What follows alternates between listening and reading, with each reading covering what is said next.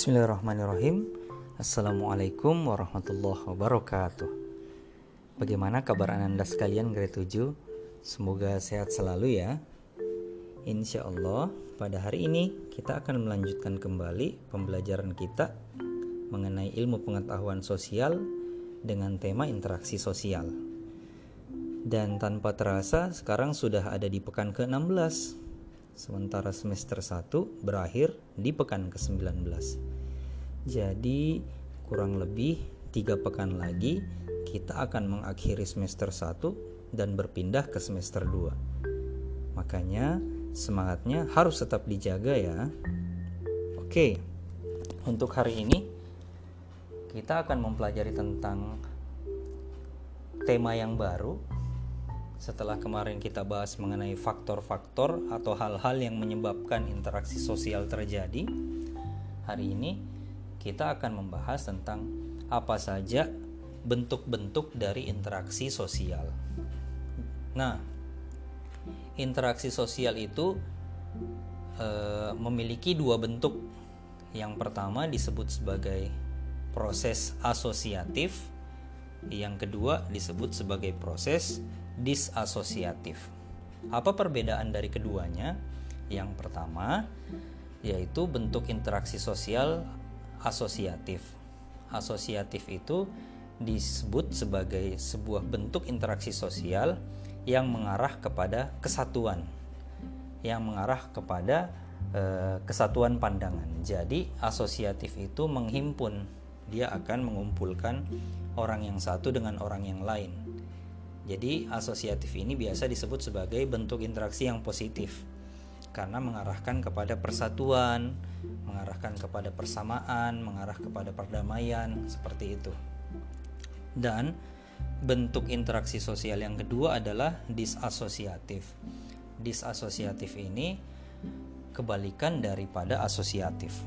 Kalau disosiatif ini cenderung e, mengarahkan orang kepada eh, perpecahan atau perpisahan atau perbedaan.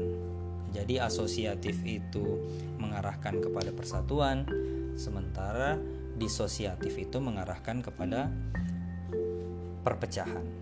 Nah, untuk bentuk interaksi sosial asosiatif, bentuknya itu ada tiga. Yang pertama kerjasama, yang kedua akomodasi, dan yang ketiga asimilasi. Sementara bentuk disosiatif itu juga ada tiga. Yang pertama kompetisi, yang kedua kontravensi, dan yang ketiga pertentangan. Kita akan bahas satu persatu dari bentuk-bentuk interaksi sosial yang tadi Ustadz sebutkan. Nah, kita bahas bentuk yang pertama dari asosiatif yaitu kerjasama. Kalian pernah di dalam kelas eh, kerjasama dalam melakukan atau mengerjakan tugas-tugas. Kalian saling membantu antara satu dengan yang lainnya. Yang tidak paham bertanya kepada yang paham dan yang paham berusaha menjelaskan kepada yang paham. Nah, proses-proses itu eh, kalian pasti rasakan sebagai sebuah proses yang positif. Kalau kalian saling eh, berdiskusi, saling mengajarkan, saling membantu ketika ada yang sulit dalam mengerjakan tugas itu adalah sebuah proses yang disebut sebagai bentuk kerjasama. Pasti nilai interaksi sosial itu bernilai positif, ya kan? Apalagi Indonesia juga memiliki satu prinsip yang berkembang dalam masyarakat Indonesia yang disebut gotong royong. Nah, gotong royong juga adalah salah satu bentuk interaksi sosial yang disebut kerjasama. Bentuk interaksi sosial yang selanjutnya dari asosiatif adalah akomodasi. Akomodasi itu seperti apa? Contohnya begini. Pernah tidak kalian di rumah atau mungkin di sekolah pernah terjadi suatu konflik atau perkelahian atau misalnya permusuhan di dalam kelas ataukah di rumah. Lantas kalian berusaha untuk meredakan konflik itu kalian berusaha untuk merelai perkelahian, kalian berusaha menyelesaikan suatu masalah atau konflik di kelas ataupun di rumah. Nah, ketika kalian berusaha untuk menyelesaikan sebuah masalah, supaya kembali berdamai, itulah yang disebut sebagai tindakan atau bentuk interaksi sosial akomodasi.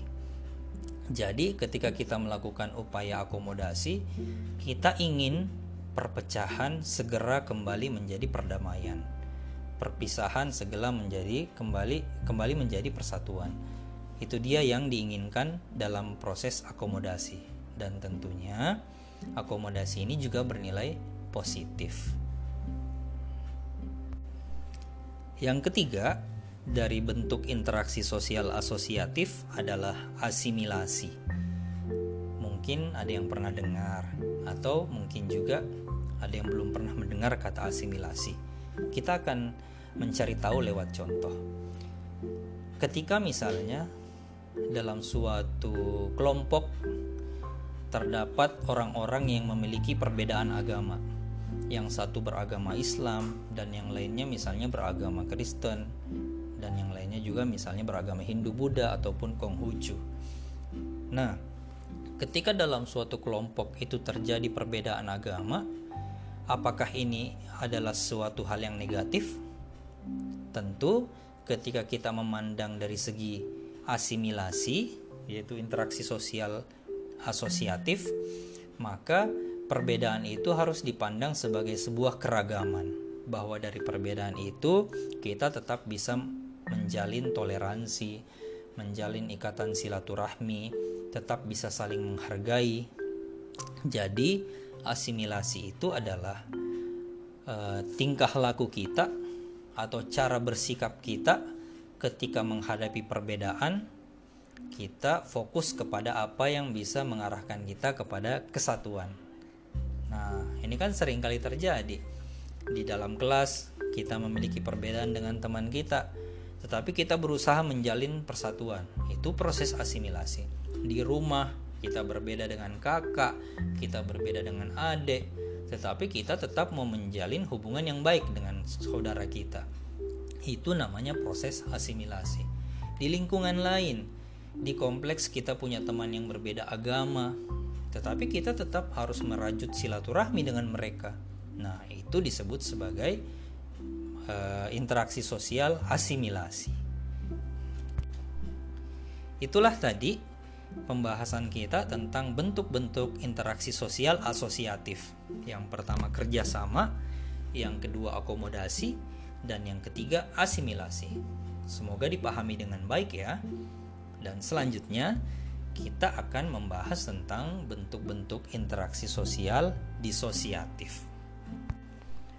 Bentuk-bentuk interaksi sosial disosiatif juga ada tiga, sebagaimana yang Ustadz sampaikan sebelumnya. Yang pertama kompetisi, yang kedua kontravensi, dan yang ketiga konflik. Ayo kita cari tahu satu persatu dari ketiganya. Bentuk yang pertama dari interaksi sosial disosiatif adalah kompetisi atau persaingan.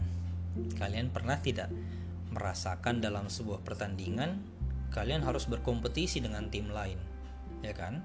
Ketika kalian berkompetisi dengan tim lain, maka mau tidak mau kita harus berhadap-hadapan dengan mereka.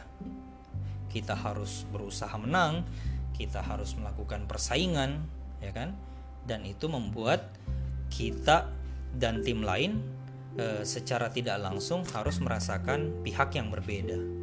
Kalau kita sedang berkompetisi, ya kita harus menganggap e, lawan kita sebagai musuh pada saat itu dan kita harus mengejar yang namanya kemenangan. Makanya kompetisi ini disebut sebagai bentuk interaksi sosial disosiatif. Karena kita dan lawan saingan kita harus e, menunjukkan sikap bahwa kita lebih memilih untuk mengunggulkan tim kita. Ya kan? Dalam persaingan kita harus merasa berpisah dengan lawan kita. Makanya ini dianggap sebagai proses disosiatif proses yang tidak menyatukan. Jadi kok dalam sebuah kompetisi kita merasa tidak bersatu dengan lawan kita untuk mendapatkan kemenangan yang kita ingin raih. Tetapi eh, kompetisi ini juga kadang di artikan sebagai suatu hal yang sangat negatif. Ketika misalnya di kelas kita belajar kita berkompetisi secara tidak sehat, kita mau lebih daripada teman kita, akhirnya ketika teman kita ingin menanyakan sesuatu yang tidak dipahami soal pelajaran, kita tidak mau memberitahu dia. Nah, itu adalah persaingan atau kompetisi yang nilainya sangat tidak tepat. Meskipun kita berkompetisi dalam suatu perlombaan, bukan berarti kita bisa melakukan persaingan yang tidak sehat, ya kan? Jadi tetap harus mematuhi aturan-aturannya, tetap mesti menghargai lawan meskipun kita dalam keadaan kompetisi. Bentuk interaksi sosial disosiatif yang kedua adalah kontravensi. Ada yang pernah mendengar kontravensi itu apa? Nah, kontravensi itu sebenarnya mudah dipahami dan sering kali terjadi dalam diri kita. Cuman mungkin kita belum sadar bahwa itu disebut kontravensi. Kalian pernah tidak tidak setuju pada sebuah keputusan dari orang lain?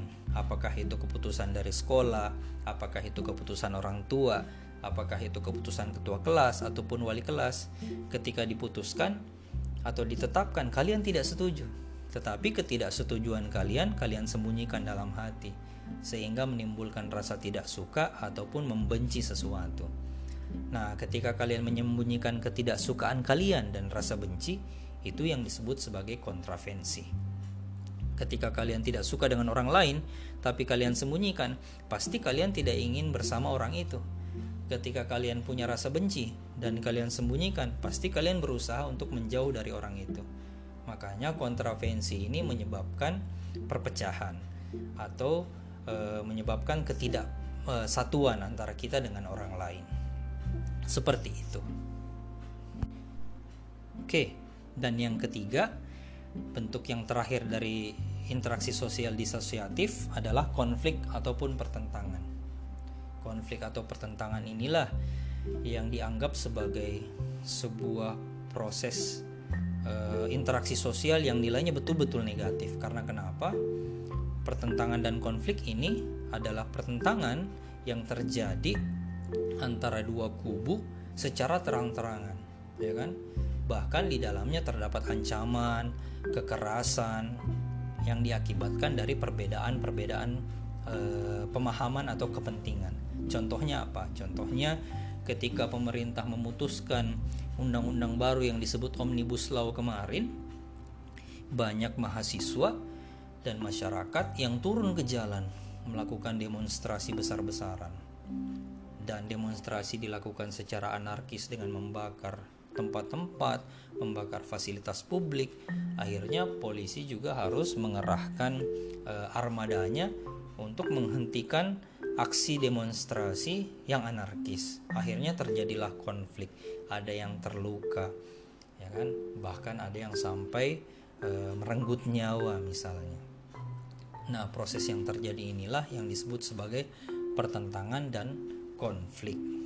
Jadi konflik ini adalah pertentangan yang terjadi terang-terangan. Kontravensi tadi tersembunyi, sementara kompetisi itu persaingan yang dilakukan secara sehat. Oke, itulah tadi pembahasan kita tentang bentuk interaksi sosial disosiatif yakni kompetisi, kontravensi, dan konflik. Semoga bisa dipahami ya penjelasan Ustadz hari ini tentang bentuk-bentuk interaksi sosial. Sampai ketemu lagi di materi ilmu pengetahuan sosial berikutnya. Bila taufik wal hidayah. Assalamualaikum warahmatullahi wabarakatuh.